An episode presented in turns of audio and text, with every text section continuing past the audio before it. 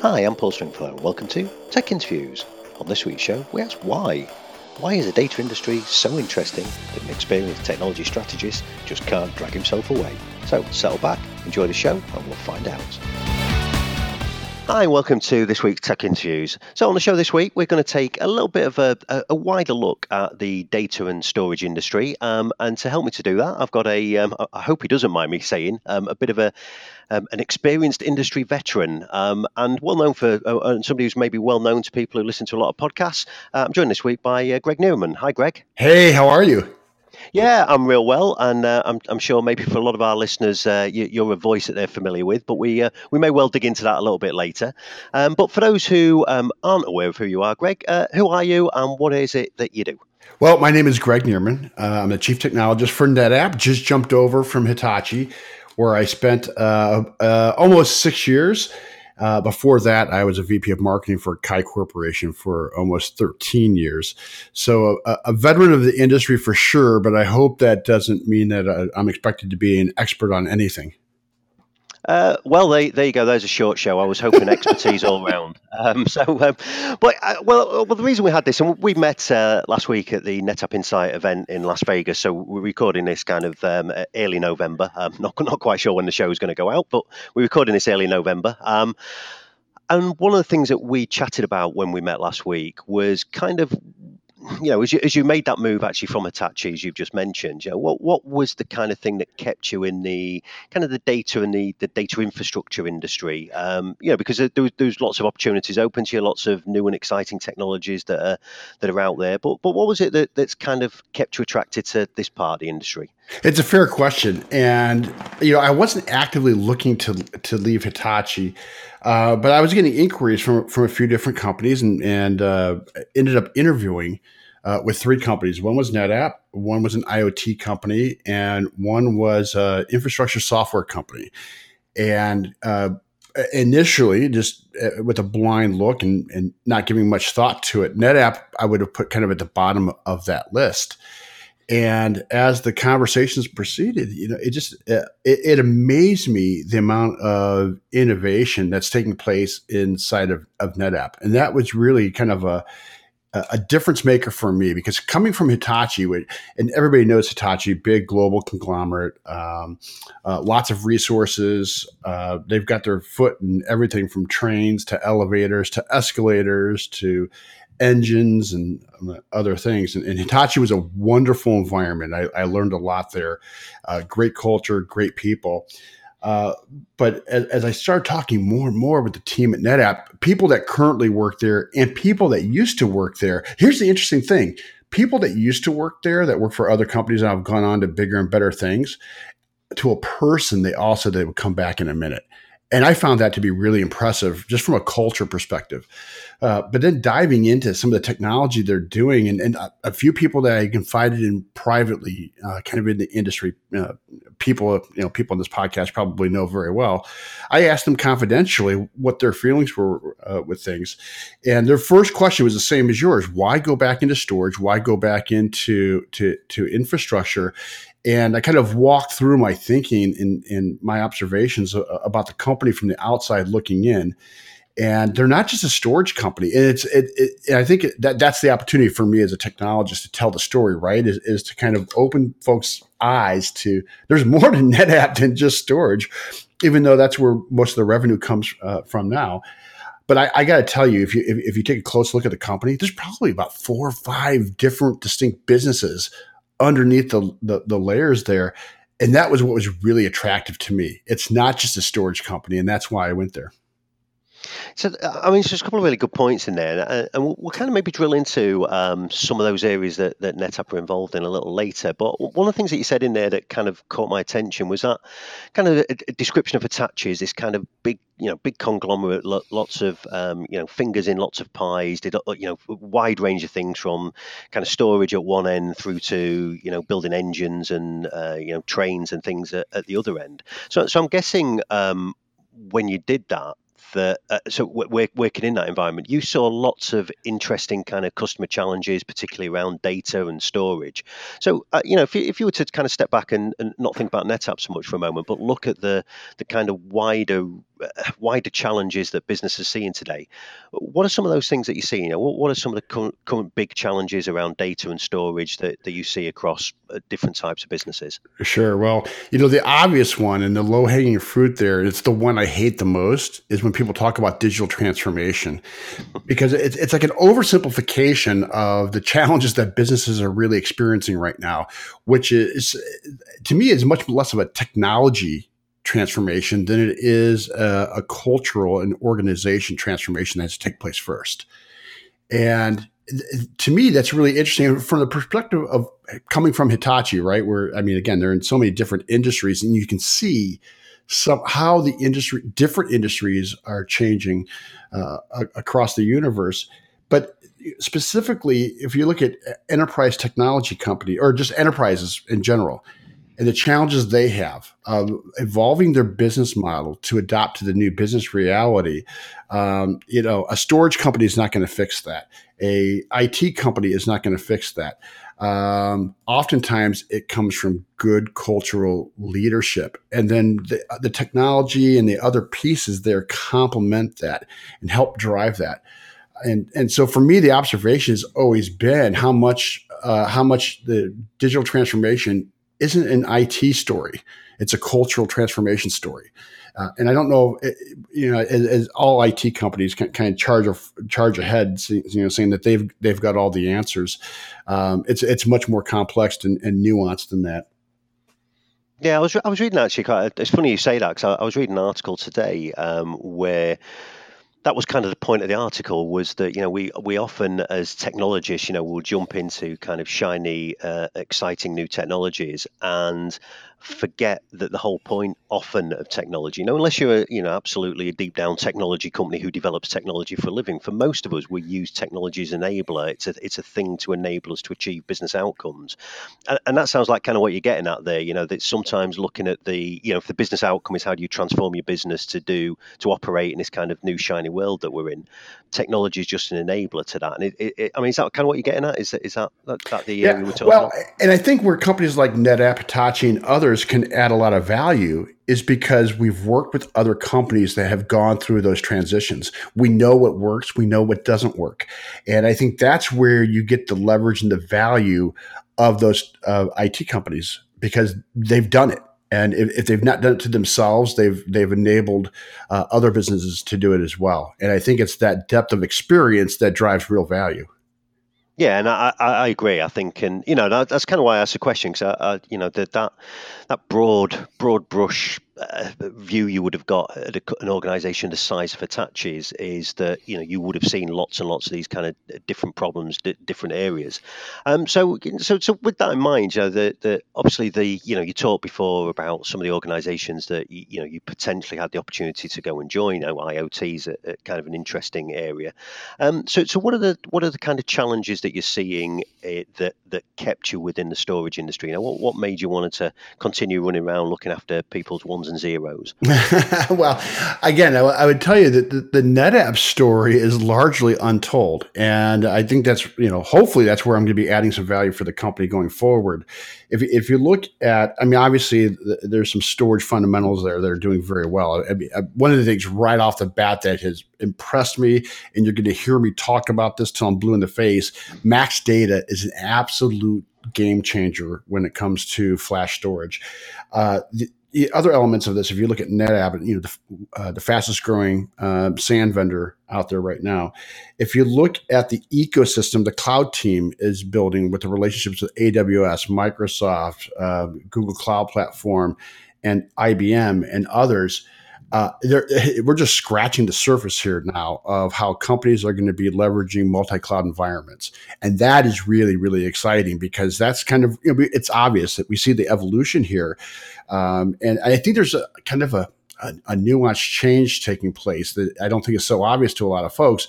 For a long time, people were chanting cloud first. Now that's changing into multi-cloud. How do we leverage the data that we, you know, uh, that we want to keep on site or keep offsite as well. But it's a matter of keeping the data at the right place at the right time for the right cost. And there's an incredible value proposition for vendors that have solutions that make it easy for enterprises to be able to, to navigate and structure their data where they can best leverage it effectively.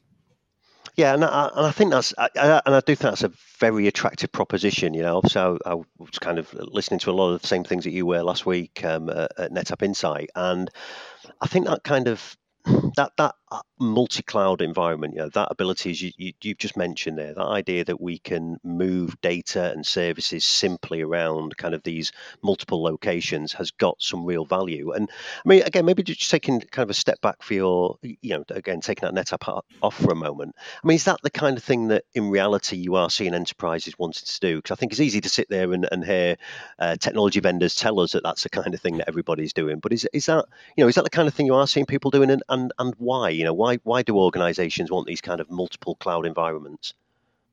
Well, it's kind of funny because uh, it, if you talk to the industry pundits, you know, you've got kind of these purists out there that believe everything should be cloud first. And usually when they say that, they're talking about just AWS cloud. And if you look at the history of technology and just the adoption of, of and, the, the different waves of technology from being um, centralized on mainframes to decentralized back to centralized again it, these these transitions don't happen dramatically they they happen over a long period of time and I mean, look how many companies and, and banks and and and uh, travel companies and other people still use mainframes, and they still haven't made uh, that migration yet. So my thought process on uh, when it comes to to multi-cloud is it's a natural evolution if you understand the history of technology. And I think it's what some people miss. They get so caught up in the hype of what's possible and all the new things that you can do is that you've got the reality of, of, of companies that um, and, and most enterprises that just don't move that fast. And I don't think that makes you a good company or a bad company. It's just the reality of where your data lives today and how you're best leveraging that data. And that's where multi-cloud really can uh, can capitalize on that, whether it's on premises, off premises, or distributed across multiple clouds, which I think is going to be the new reality. Uh, even with you know the cloud first um, uh, proponents are going to realize that you know it's not going to be just one cloud environment. I, I, think again it comes back to a basic principle: the right data in the right place at the right time for the right cost. And that's going to be the prevailing wisdom. It's always been the prevailing wisdom in the history of IT. And so I don't think that's going to change. And I think that's part of the value proposition around multi cloud. Yeah, and I, I, agree with that. Actually, I think the idea that um, you know, because you, also see, particularly when you know when we're talking about kind of these this multi-cloud environment, you know, the, the, we're talking about public clouds. You know, we're talking about an AWS, we're talking about a, an Azure, a, a Google, and but potentially that can also include, you know, people like Rackspace who have got, you know, still big cloud providers. They're maybe not seen at the kind of the hyperscale, uh, kind of hyperscale uh, scale, for, for want of a better word. Um, but you know, so the, so the, even those organisations where you're putting stuff in colos, you know, the ability to tie all those things together because because as you said, you know, it's a, it, uh, you know, the right data in the right place, and the right place can be driven by a by a whole bunch of things. Um, but one of the things that you do see mentioned quite a lot, and I just wonder what your take is on this. You know, did did you see a scenario where people will want to move workloads, move services easily between all these kind of repositories, or do you think that kind of the multi-cloud, maybe right now, maybe how it looks in the future might be different, but do you think multi-cloud at the moment is more just about the ability to give people choice as opposed to organizations really wanting to easily move things between all of these different locations? No, I, I, I, you know, I think the future state might be an opportunity where you can move easily move workloads from, from one cloud to another. I think it is there's a center of gravity here around the data. And I so I think that the choice in cloud or the choice to remain on-prem in your own private cloud or other services is going to be very functional and purpose specific. And I, I think it's going to be like that for for some time. Uh, but that doesn't mean that you that uh, the the tools and the, and the enablement to to move these things around quickly won't provide a, a, new business model down the road. But I think the near term is is, building purposeful, purpose built uh, applications, purpose built uh, data locations um, that are very specific. And I, I, I don't see anything right now that says that's going to change anytime in the near future, but I think that is going to be a future state, especially as, as we see the the uh, adoption of edge computing. That's going to change because the network's got to change too with that. And I think with the adoption of edge computing, that's really where you're going to see kind of the, the the tilt and the flexibility really expose itself. Yeah, and I think that thing about networks are an important point as well, isn't it? Because one, one of the issues that we get when we talk about data in this kind of you know hybrid multi-cloud type environment is that data has you know people say data has gravity data has weight to it. It's not as easy to move big chunks of data as it might be to move an application or, or a service around. Um, I, I, mean one, one maybe other extension of this and again i'd be interested in your take on this is that is part of a, of a good strategy around this kind of area as well for, for somebody like a NetApp is, is the idea that it's the integration of some of these public cloud services. So it's not necessarily kind of a, a, wholesale move to I'm going to put all my data inside of AWS, but actually the ability to use what AWS is good at and kind of seamlessly integrate that in with maybe what you're already doing in an, in an on-prem data center. You know, is, is, is that a kind of shift that you're seeing as well? Oh yeah, well, and I think if you think about um, just about AI, for instance, as, as a great example, um, and if you look at some of the tools, whether it's Google or AWS or Azure you, the ability not just to, to manage your data in a public cloud, but now what kind of services does that public cloud offer you to extract value out of that data and, and the machine learning that can take place. Uh, leveraging the tools that they already have in place. I see I see that as an immediate near term benefit, and but again, there's the orchestration of data to ma- to manage that, and it's and one of the, obviously the big things here that that I've been conscious of is the security and privacy aspects to that. What does that look like, and and where do you do uh, kind of that analysis of your data? Is it on premises? Is it in the cloud? Are you leveraging the cloud tools? Do you end up building the expertise in house so you can manage that uh, in the most private, secure way possible, or at least for your own confidence of privacy and security of knowing where that data is? Um, in house. And so I think that's a lot of the considerations that enterprises are making right now. You know, they see the tools, they see the possibilities out there. Their challenge is how to best leverage that and where should the data live to do that. Yeah, I mean, I, I absolutely agree as well. I mean, I think the idea, and I, I, I talk with with businesses we talk to a lot about this. You know, the idea that you know one of the attractions of kind of native cloud storage, for example, is its scale, is its ease of use, and sometimes it's commercials. You know, you can build quite big data sets into a you know public cloud provider for relatively low cost when compared to you know buying a, a big on-prem storage array to to deliver that. But one of the things missing in some of those native services is, of course, the enterprise stuff that we're used to. You know, it's the ability to have control. It's the you know presenting of APIs that we can plug into our governance tools. It's the ability to make sure we're doing simple things like snapshots and making sure we're getting storage efficiencies. You know, and uh, and again, I mean, is that is that has that been a blocker that you've seen that that people maybe would love? You know, a big enterprise, you know, a traditional enterprise might want to embrace kind of public cloud storage, but actually that missing enterprise capability in some of those public clouds has has dissuaded them from doing that? Well, it's a lot of uncertainty, um, and it you know it's about you know application availability. But again, I keep coming back to privacy and security. And you know the smartest people out there say you know the, the public clouds are is secure or more secure than your on on premises um, uh, capabilities, but you could say that to your blue in the face, but I, have worked with quite a few very large enterprises, financial institutions, for example, that they will they are going to be very slow, very deliberate, and very careful where that data is managed. And if they're going to inherit risk with their security and privacy, they'd rather own that responsibility themselves and be accountable to that as opposed to uh, le- leveraging another service to be able to do that for them. And that's the, that's a big challenge here, especially with financial institutions. And there, there's no one right way to do this. This is one of those mantras, and I and I've been echoing this for a long time. There is no one way to cloud, and it, that is such a dangerous um, proposition to, to make. And, and a lot of really smart people have been making that proposition that you know there's only one way to do it. Uh, it's gonna, it's it's inevitable. It's the future. And if not you're just dragging it out and increasing costs and, and risk uh, for your companies Uh, but the reality, uh, uh, I think, is, is much further from that. And again, I go back and look at the history of our industry, and you you realize that there's more than one way to the, to tackle any of these enterprise challenges, and no one cloud is, is the way to do that. No matter how bright eyed and and and uh, uh, enthusiastic we are for these great new technologies, uh, the reality of technology adoption um, tells us a very different story about what the future is going to look like. And it, I'm, not, I'm not trying to, I'm, and this is not about panning public cloud.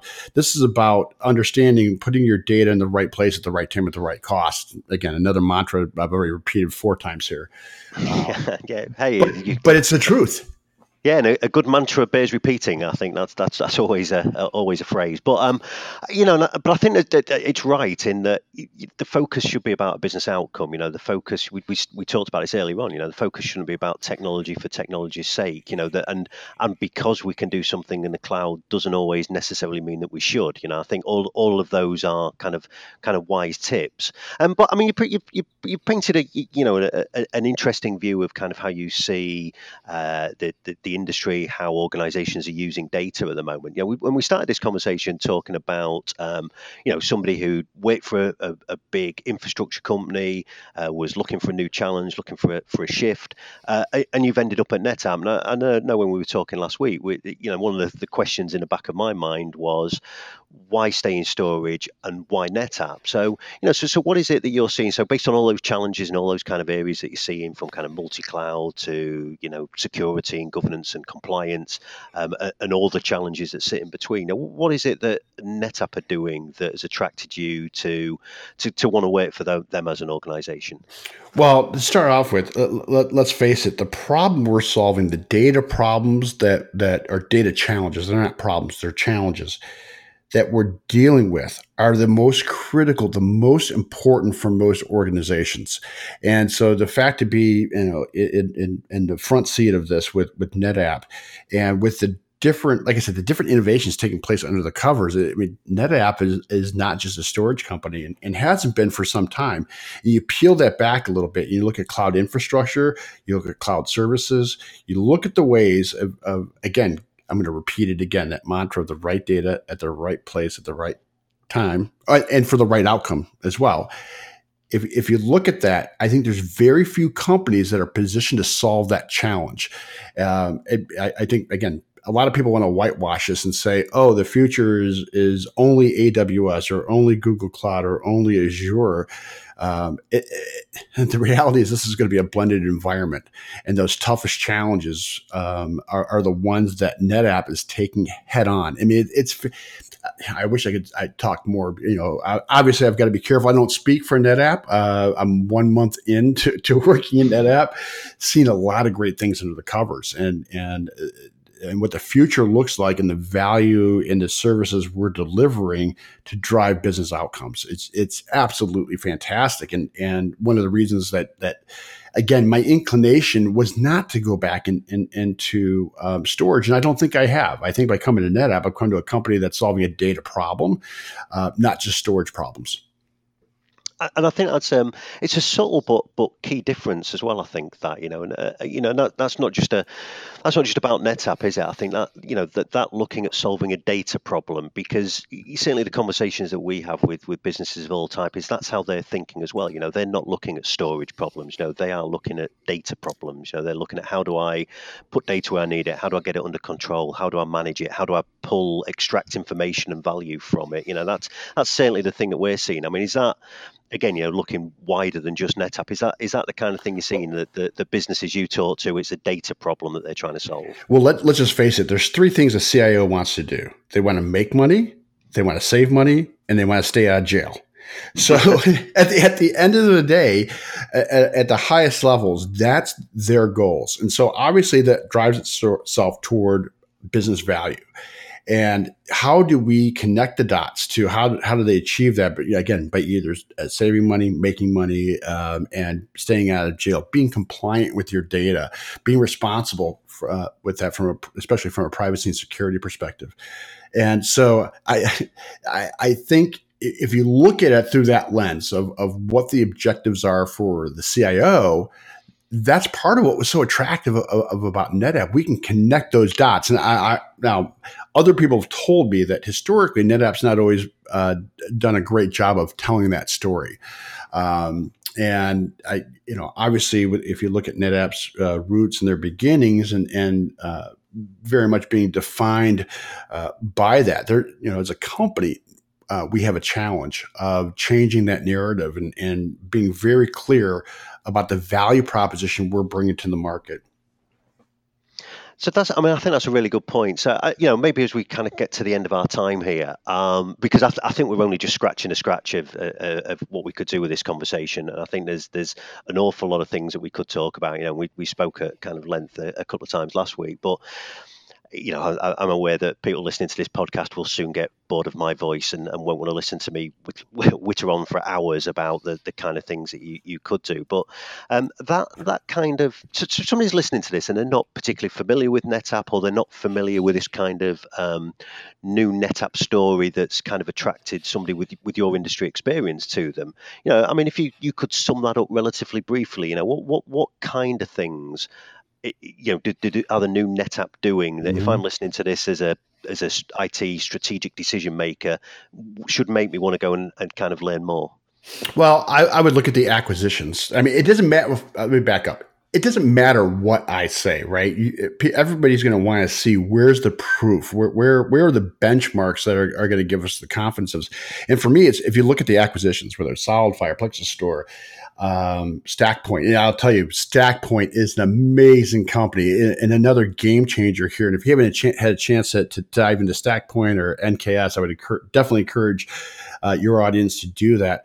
Uh, and it's it's where I'm going to be spending um, some of my time to, to peel that back and, and, and, be able to connect dots because I would admittedly that's uh, Kubernetes is not my strong point, and uh, I, I, learned my, I desired obviously to, to, to pick up um, more knowledge around that. But if you look at the proof points of their customer success stories, um, if you look at uh, you know the integration of SolidFire, which is, has gone fantastically well, if you look how uh, especially in max data, I, I, I, keep going back to that. It, it's a total game changer.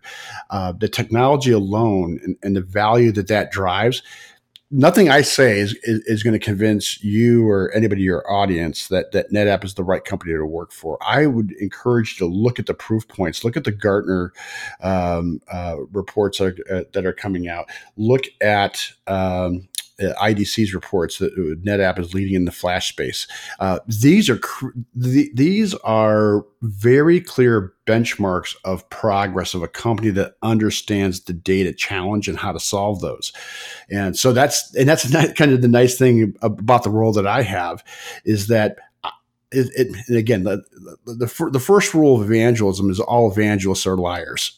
so if we accept, if we accept that as a premise, what your audience needs to look for and, and, the, and the people that you're engaged with are those um, those proof points that legitimize the story that we're telling. And I would just encourage people to keep digging deeper and and, and looking at the success um, and the benchmarks that that NetApp's achieved. They're not just telling the story; they've proved it. So uh, it, there's there's one thing I've really uh, there's been a whole bunch of things I've really enjoyed about this conversation, but the one thing that has, uh, I've enjoyed more than anything else is we've managed to use the word premise and premises in the correct context in one show. So um, so well done, Greg, for working that in.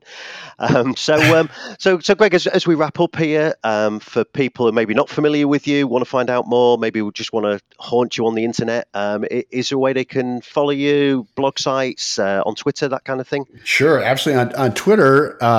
It's my last name is my Twitter handle at Knieriemen, which isn't the easiest thing to spell. Um, it's K N I E R I E M E N. Uh, on LinkedIn, um, Facebook, I keep kind of private to you know kind of kind of a, a, a small circle, but uh, externally LinkedIn, Twitter, um, and occasionally I go on Instagram and other things. But Twitter to me is where the best conversations are taking place in our space.